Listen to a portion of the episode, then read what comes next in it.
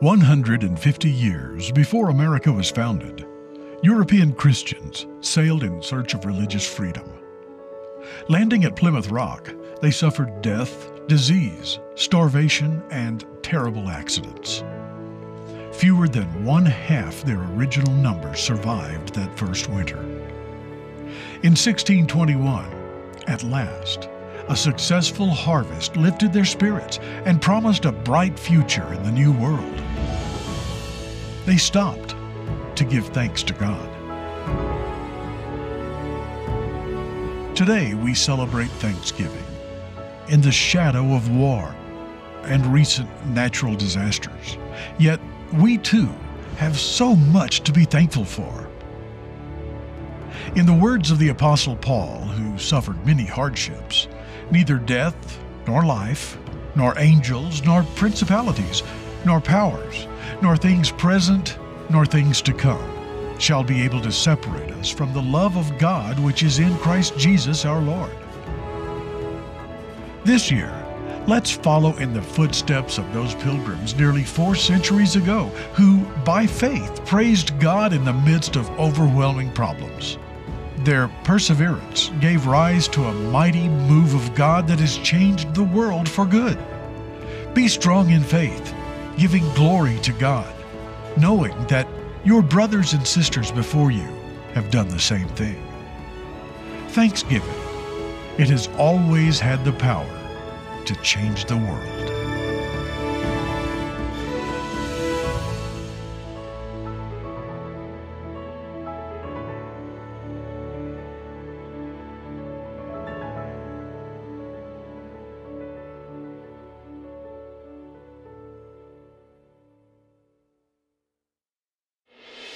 Welcome to Gospel Truth with Andrew Wommack, celebrating 50 years of sharing God's unconditional love and grace. Welcome to the Gospel Truth broadcast. Welcome to a very special edition of the Gospel Truth. Don't limit God. He wants you to have an abundant life. God isn't angry at us anymore.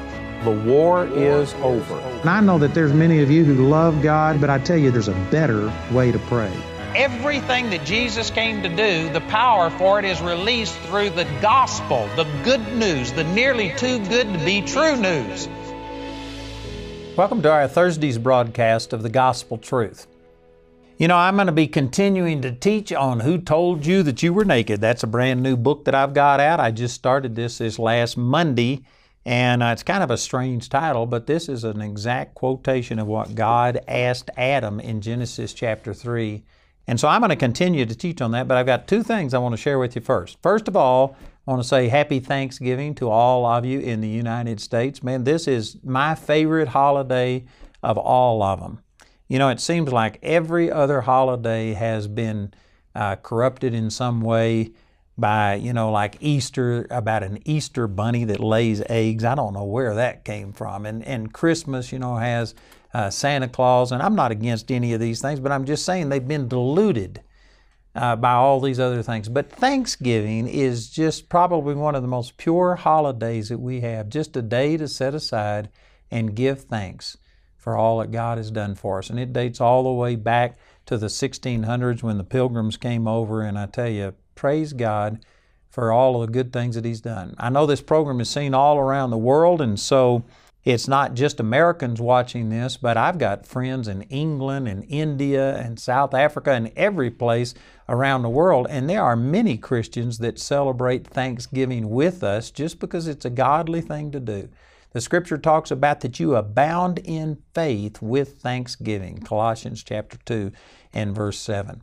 And so praise God. Man, I encourage you today, amongst all of the other things that you do, if you're watching some games or whatever it is that you're doing, you need to just be thankful for what God has done. And some people may think, well, man, I've got all of these problems. Well, it could be worse. You need to thank God things are as good as they are. Amen. So that's my first thing is just to wish everybody a happy Thanksgiving. And also let me mention that we are having to utilize one of our conference rooms in our brand new auditorium in Woodland Park, Colorado, because our offices in Colorado Springs, we have now are in the process of moving them up uh, to our new facility here in Woodland Park, and our uh, television set is torn down and being rebuilt in our new facility. So we are minus a television set right now. But praise God for all of our media people that have made this look good. And uh, so they're still doing construction. You might be able to hear some construction noise behind me, but that is the sound of progress. Praise God. The Lord is doing some awesome, awesome things here. So I've been talking about this uh, teaching on who told you that you were naked. It's actually a study on the conscience. When Adam and Eve ate of the tree of the knowledge of good and evil, they gained a conscience. And this conscience, the very first function of this conscience was to condemn them. It made them afraid, caused shame and guilt, and they ran from God instead of to God. And did you know, ever since our parents, Adam and Eve, sinned, each one of us have had a conscience. I've shared yesterday quite a bit out of Romans chapter 1, verses 18 through 20, that every single person who has ever lived on this planet has an intuitive knowledge of God and of right and wrong on the inside of them. Now, you'll hear many people say things differently today, but that's not what the Word says. Everybody has this intuitive knowledge. Even so, people that have never heard of God, they still are going to be held accountable because inside of every person is this knowledge of God, even His eternal power and Godhead, so that Romans 1.20 says they are without excuse. And what this knowledge is, it's your conscience. And this conscience, according to Romans chapter 2, verse 15, it either accuses you or excuses you and some of the other scriptures that I've used, it either brings condemnation or it gives you confidence. And confidence is a powerful thing uh, in our relationship with the Lord. So I'm teaching basically on what the conscience does. And one of the points I want to get across is that this conscience didn't come directly from God. Now, God created this tree of the knowledge of good and evil, but God never wanted us to know how sinful we were. He never wanted us to have this fear and this shame and these things were in us. That's the reason that Adam and Eve, it says in Genesis chapter 2 and in verse 25 that they were both naked, the man and his wife, and were not ashamed. There was no shame. There was no sense of unworthiness, guilt, condemnation prior to the eating of the tree of the knowledge of good and evil, which is where they got the conscience. But right after they ate of the tree, it says in Genesis 3 7 that the eyes of them both were open, and they knew they were naked, and they sewed fig leaves together and made themselves apron. Did you know they weren't any more naked after they ate of the tree of the knowledge of good and evil than they were before? The difference was that they now had a conscience that was revealing sin unto them and condemning them and causing fear and shame. It was their perception that changed, not their physical condition. Now, that is really important that you understand this that your conscience is where this sense of unworthiness, guilt, and shame comes from. It didn't come from God because God's the one who asked the question Who told you that you were naked? It wasn't God. It wasn't the devil, it was this tree, it was this conscience that they received. And the same thing is true today. God is not the one that's condemning you. And many people who are Christians will say, well, no, it's the devil that's condemning you. Well, I believe that the devil will, he's the accuser of the brethren and he will amplify. And I, I'm not saying that he's not a factor, but the worst part of everything is the fact that it's our own conscience that condemns us. You know, as an example of this, I was raised in a religious home. I got born again when I was eight years old. And I've always had a heart for God, seeking after God. But I, through religion, my conscience was condemning in a way that it shouldn't have been. Reli- your conscience is a guide, but it's not a perfect guide it can be corrupted. It can either be negated to where you have no conscience and you just go out and sin with impunity, or it can be overly activated to where you are condemned over things you shouldn't be condemned over.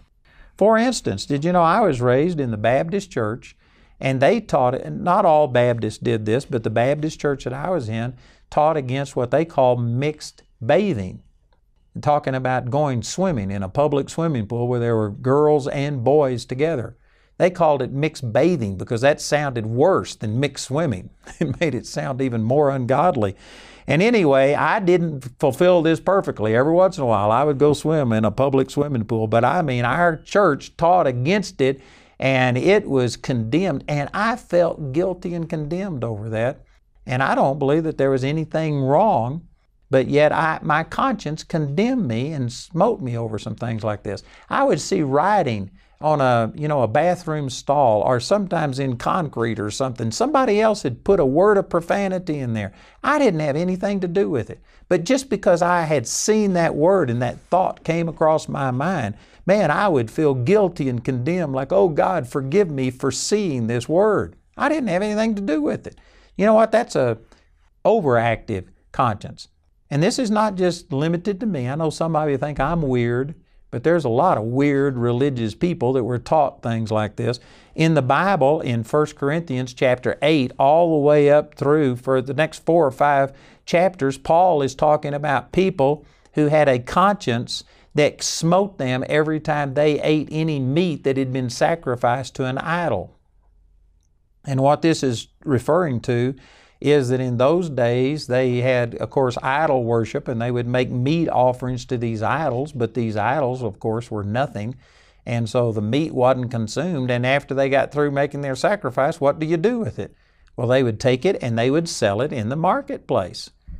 And so Paul was saying that technically there's nothing wrong with this meat because an idol is nothing. It's a man made thing. There's no reality to idols and things like this. It was just a man made thing. So, on a technical scale or basis, there was nothing wrong with that meat. You could buy it, you could eat it, and there's nothing wrong. But he says there's not in every man that knowledge. For some with conscience, again, this is talking about this conscience, the tree of knowledge of good and evil, some with the conscience of an idol, they see you eat meat that has been offered to an idol and then bought in the marketplace, and they see you do it, and it emboldens them to do it, and yet because to them it's wrong, then their conscience is defiled and it destroys them. And he kind of summarizes the whole thing to him that knows to do good and does it not, to him it is sin. So, and he's talking about this same thing about offering uh, eating meat that had been offered unto an idol. And if you do it thinking it's wrong, even if technically there was nothing wrong with it, but in your own heart it condemns you, it's, it does damage unto you. You know, here's another example that maybe you can relate to. But I remember seeing the movie um, Chariots of Fire many years ago. And that was a story, it was based on a true story about Eric Liddell, who was a missionary to China, and yet he was a runner and he ran in the Olympics. And his family didn't want him to do it because they thought that it would make him compromise his faith in the Lord. But he says, no, he was going to use it as a testimony for the Lord. And so he would not compromise and he trained. And when he got to the Olympics, it turned out that one of the qualifying heats that he had to run was on a Sunday. And according to his religious training, you could not do anything like that on a Sunday. And so rather than violate his convictions, he stood his ground. And anyway, that's what this story was about. He wound up being able to switch out with one of his teammates. He ran a different race and he did win uh, an Olympic gold medal. But the whole thing was about his conscience and that he was violating his conscience to go out and run on a Sunday. Did you know that technically, according to Scripture, I could spend 30 minutes or more teaching on this. I'm just going to have to mention this quickly. If you don't understand what I'm talking about, you can go on my website and you can look up a teaching that I have entitled The Sabbath Rest, and it will explain this in more detail. But the Sabbath, as instituted in the Old Testament, according to Colossians 2 16 and 17, it was only a picture, a shadow of something that was to come. It was not the reality. It was a shadow. And under the Old Testament, it was enforced strictly. People were actually punished and put to death for violating the Sabbath. But in the New Testament, Hebrews chapter 4 says that the Sabbath is no longer a day, it is a relationship where you are resting in what Jesus has done instead of what you are doing. So in the New Testament, we don't observe the Sabbath as a day, we observe a relationship with the Lord. And again, I could spend a lot more time explaining that. But even if you don't agree with that, let me just say that the Old Testament Sabbath wasn't Sunday. It was Saturday. It was sundown Friday until sundown Saturday. That was the Sabbath. So, this whole idea that Eric Liddell had that somehow or another he was violating the Word of God if he ran a race on a Sunday, technically, that isn't even the Sabbath. And in the New Testament, it's no longer the observance of a day, but it's a relationship with the Lord. So, I say all of this to say that technically, Eric Liddell was wrong.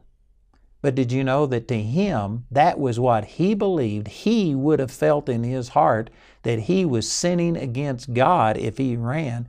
And so for him, it would have been wrong for him to run that race, even though technically he could have done it. He did not have that knowledge. This goes along perfectly with what the Apostle Paul was saying in 1 Corinthians about that some with conscience of the idol eat, eat it, and their conscience being weak is defiled. And so your conscience isn't a perfect guide. It can be overactive or it can be underactive based on a lot of different things, but it is a factor. You can't ignore it. You can't let it be the sole guide, but you have to deal with it. And so I was using the example of myself that I was raised in such a strict religious background that I really believe that I, my conscience smote me and condemned me over things that weren't sin. But I was taught that they were sin. You know, I remember the very first time that I ever ministered over in Austria.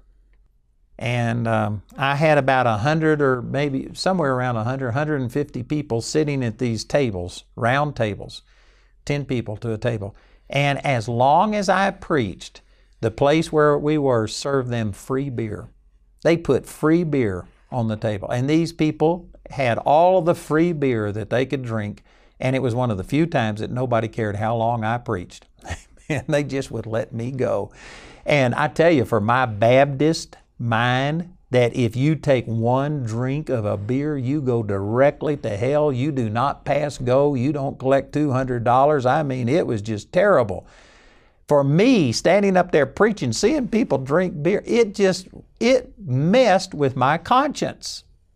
And then I went across the border into Romania. And when I got to Romania, um, they didn't drink beer. But if you, well, let me back up. These people in Austria, they drank all of this beer, but did you know that if you smoked a cigarette, that you went directly to hell?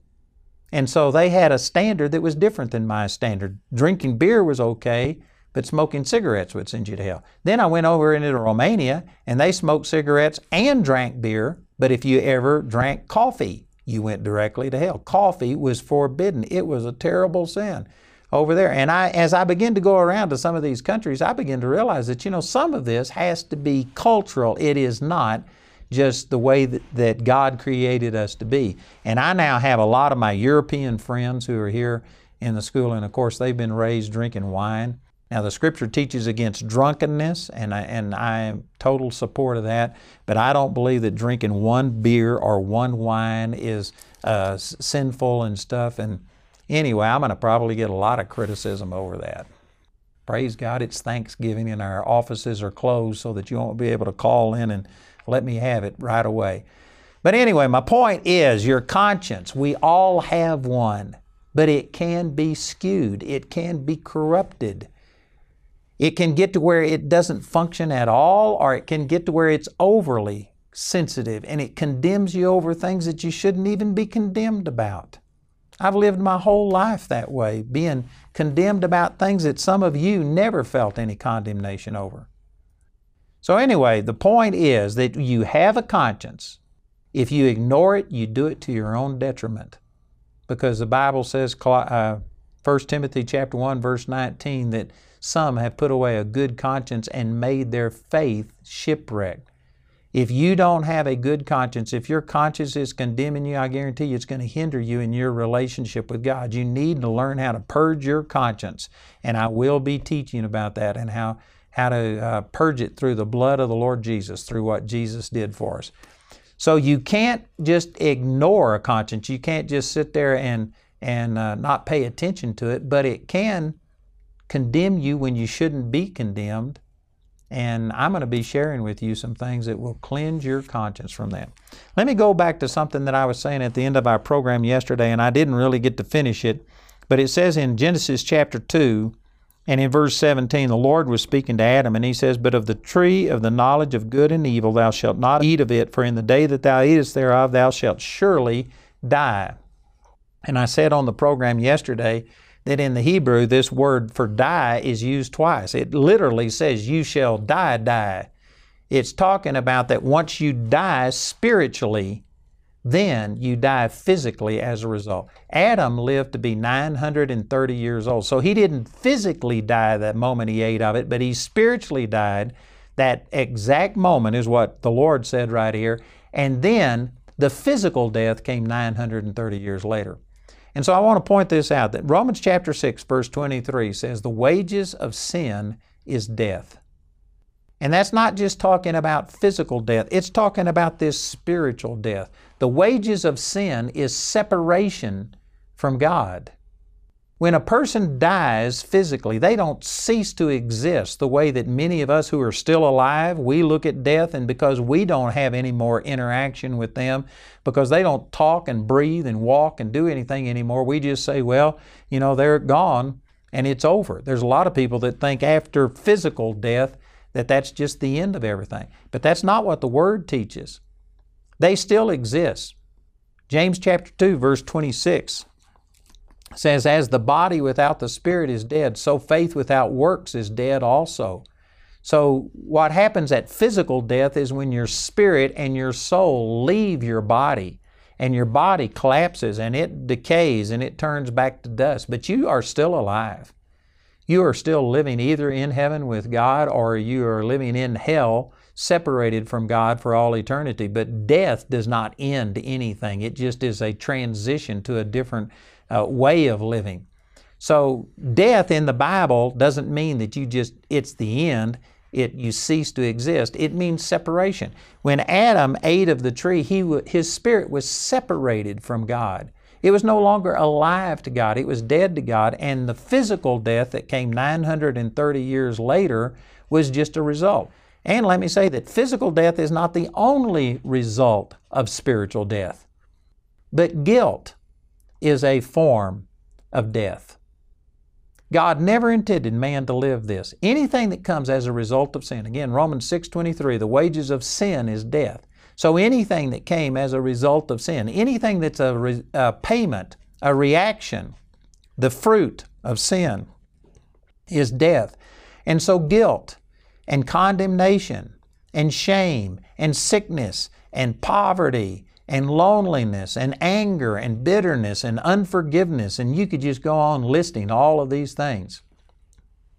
All of those things are a form of death. They are the result of sin, and the wages of sin, the results of sin, is death. It culminates in physical death and for the person who's made Jesus their Lord, they uh, then their spirit and soul goes to be with the Lord, and eventually there will be a resurrection and a new body, and we will be once again spirit, soul, and body, a glorified body. But for those who know the Lord, we just go to be with the Lord and we actually enter into a better existence. But all of the negative things that we experience here are a result of sin, and it's our conscience that actually empowers and releases those things in our life. And so, what I'm talking about, I've been laying the groundwork now for four days on this. But what I'm talking about is it's our conscience that has made sin come alive. It's our conscience that makes us condemned. It's our conscience that causes guilt and condemnation and shame and fear. And you have to learn how to purge this conscience if you don't. That will take away all of the joy in your life, even if you've been born again. This is one of the things, and I, when I get into 1 John chapter 3, I'm going to show you, he was talking to Christians, and John said right there that if our heart condemns us, God is greater than our heart. That's showing you that you can feel condemned even when God isn't condemning you, when there is no condemnation from God. Romans chapter 8, verse 1 There is therefore now no condemnation to them who are in Christ Jesus. God is not condemning you, and yet many of you live in a constant state of condemnation, shame, guilt, and fear, lack of confidence, because we haven't known these things. We haven't learned how to purge our conscience, exercised ourselves to have a conscience that is always void of offense towards God. And so that's what this teaching is all about. And this is what I'm going to be sharing with you. And I tell you, if you don't understand these things properly, you will feel like God is the author of this condemnation that you're feeling. And that's not true. Man, God loves you. If you haven't yet made Jesus your Lord, you can be born again, and then you will have a brand new spirit that is reunited with the Lord. But you still, even after that, once you get born again, you still have to renew this mind. Romans chapter 12, verse 2 says you get transformed by the renewing of your mind through the Word of God.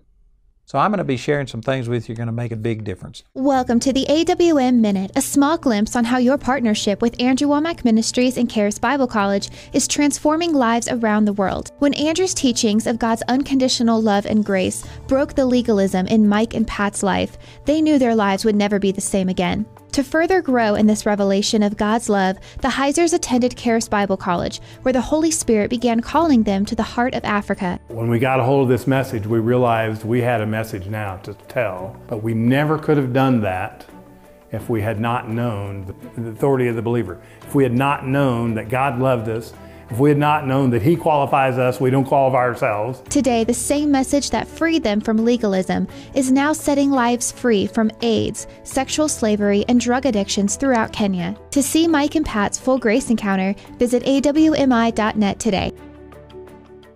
We hope that you've been blessed by today's teaching, which was taken from Andrew's brand new series titled, Who Told You That You Were Naked? Let me mention once again that I've got a brand new book entitled Who Told You That You Were Naked? This is actually a study in the conscience. It wasn't God that told Adam he was naked, it wasn't the devil, it was his conscience, that tree of the knowledge of good and evil. And I not only have the book, but I have CDs and I also have DVDs that were taken from our television program. And I tell you, this teaching would really, really help you to have a confidence and an assurance and a boldness with God. So listen to our announcer as he gives you information how you can receive this product. Andrew's teaching titled, Who Told You That You Were Naked, is available in a four part CD album or in a DVD album made from our daily television broadcast. You can also get this teaching in book form. Our helpline is closed today to allow our employees to celebrate the holiday. But you can always visit our website where you can order ministry materials online 24 hours a day, 7 days a week at awmi.net. On our website, you'll not only find materials from today's broadcast, you'll find a wealth of ministry resources available to you. If you prefer, you can order materials by writing us. Use the address on your screen. I'd like to encourage you to check out our inside story on our website. This is where we interview people behind the scenes. Go check it out at awmi.net and then check on the inside story. It'll be a blessing to you.